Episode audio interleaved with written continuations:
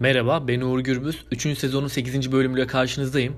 Bu bölümde Thomas Ketchert ve Daniel Klein'ın Nietzsche öldü, bir hipopotam olarak yeniden doğdu kitabını ele aldım. Bu bölümde beni etkileyen 10 notu sizinle paylaşıyor olacağım.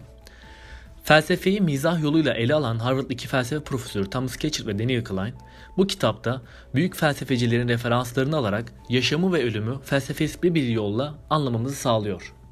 Yaşamın, özellikle de bir gün sona erecek olan yaşamın anlamı nedir? Öleceğimizi bilmek yaşamlarımızı nasıl etkiliyor? Sonsuza dek yaşasaydık yaşamın bugün olduğundan tamamen farklı bir anlamı mı olurdu? Bin ya da iki bin yıl yaşadıktan sonra varoluşsal can sıkıntısından bunalıp her şeyin bitmesini mi özlerdik? Ruhlarımız var mı? Varsa bedenlerimiz öldükten sonra yaşamaya devam ediyorlar mı? Neden yapılmış peki bu ruhlar? Sizinki bizimkinden daha mı iyi? Yaşam ölüm döngüsünü kesen bir başka zamansal boyut var mı? Daima şimdiki anda yaşayarak sonsuza dek yaşamak mümkün mü? Sorularını esprili bir yola cevaplamaya çalışan bu kitaptan aldığım 10 not ile yaşam ve ölüm kavramları üzerine sahip olduğumuz bakış açılarını genişletebiliriz. 1. Kendi ölümümüz karşısında durumumuz Ermeni asıl Amerikalı yazar William Saroyan'ın geride bıraktıklarına yazdığı bir mektubunda belirttiği gibidir. Herkes ölecek ama ben hep benim için bir istisna yapılabileceğine inanmıştım. 2. 19. yüzyıl Alman filozofu Arthur Schopenhauer'a göre ölümden kaygılanmak için hiçbir neden yok. Çünkü ölüm yaşamın nihai hedefi ve amacıdır. Nihai tamamlanma gibi yani.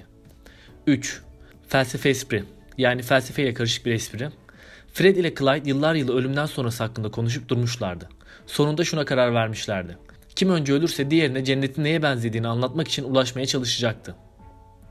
İlk Fred ölür, aradan bir yıl geçer. Derken bir gün telefon çalar. Clyde telefonu açar, karşısındaki Fred'tir. Gerçekten sen misin der Clyde heyecanla. Evet benim. Sesini duymak ne güzel, unuttun sanmıştım. E söylesene nasıl orası? Vallahi inanmayacaksın Clyde. Kesinlikle muhteşem. Hayatında hiç görmediğin zenginlikteki topraklardan yetişen şahane sebzeler yiyoruz. Sabah kalkıyoruz, mükellef bir kahvaltı ediyor, ardından öğlene kadar sevişiyoruz. Şahane bir öğle yemeğinden sonra dağ bayıra gezmeye çıkıyor, yine sevişiyoruz. Sonra inanılmaz lezzetli bir akşam yemeği yiyor, ardından uyku saati gelene dek yine sevişiyoruz. Tanrım, cennet şahane bir yer demek ki der Clyde. Cennet mi? der Fred. Yahu ben Arizona'da bir tavşanım. 4. Sanatçı eserinin sonsuza dek yaşayacağını, dolayısıyla kendisinin de büyük sanatçılar panteonunda yer alarak ya da en azından torunun tavan arasında bir köşeye koyduğu gün batımı tablosunun sağ alt köşesindeki imzası sayesinde ölümsüzlüğe erişeceğine inanır. Tabi bir de piyasada en üstte yer alan dünya dinlerinin kutsadığı ölümsüzlük sistemleri var.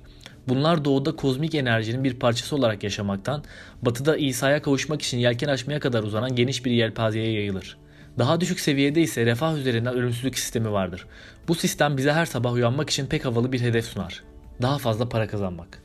Çünkü bu yolla nihai iflası düşünmemiz gerekmez. 5. 20. yüzyıl kültürel antropoloğu Ernest Becker'a göre neredeyse her uygarlıkta ortak bir ölümsüzlük sistemi gelişmiştir. İşin aslı bu sistemler kültürün temel işlevidir. Onlar olmazsa hepimiz ölüm kaygısından kafayı yer ve uygarlığımızı sürdüremez, orman kanunlarına geri dönerdik. Kısacası ölümün inkarı uygarlığın hayatta kalma stratejisidir.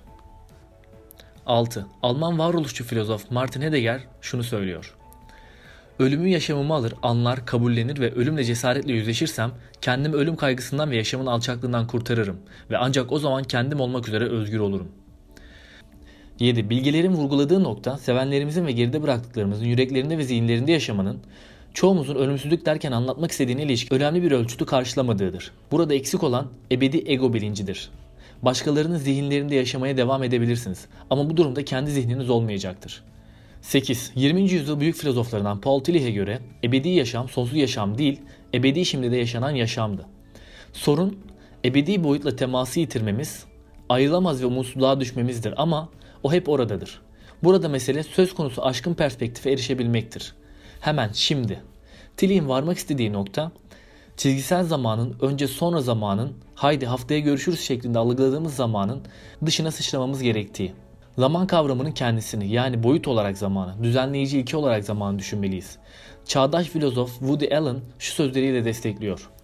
Zaman doğanın her şeyin aynı anda olmasını engelleme yoludur. 9. 19. yüzyıl Amerikalı filozof ve psikolog William James şimdiye sahte şimdi adını verir. Bundan kastı şimdinin gerçekte var olmamasına rağmen az da olsa bir içeriği ve kısa da olsa bir süresi olduğuna dair sahte hissimizdir. Şimdi geçmişle geleceğin kesiştiği yerin sınırından başka bir şey değildir. Ve ne geçmiş ne de geleceğin gerçekte var oldukları söylenebilir. Kısacası şimdi zaman deneyimimizi işaretlemek için kullandığımız öznel bir yapıdan ibarettir. 10. Viyanalı çok yönlü bilim insanı Manfred Kleins, ömrümüzü en sona saniyeler ekleyerek değil, zaman bilinçliliğimizi her saniyede daha fazla an bulunduracak şekilde hızlandırarak uzatabileceğimizi öne sürüyor. Sonuç olarak ister ölüm sizin için bir anlam ifade etmesin, ister öleceğinizden emin olun ve sonrası için planlar yapmaya çalışın. Her iki durumda da yaşam ve ölüm kavramlarının bilinin çok ötesinde derin anlamlara sahip olduğunu söylemek mümkün.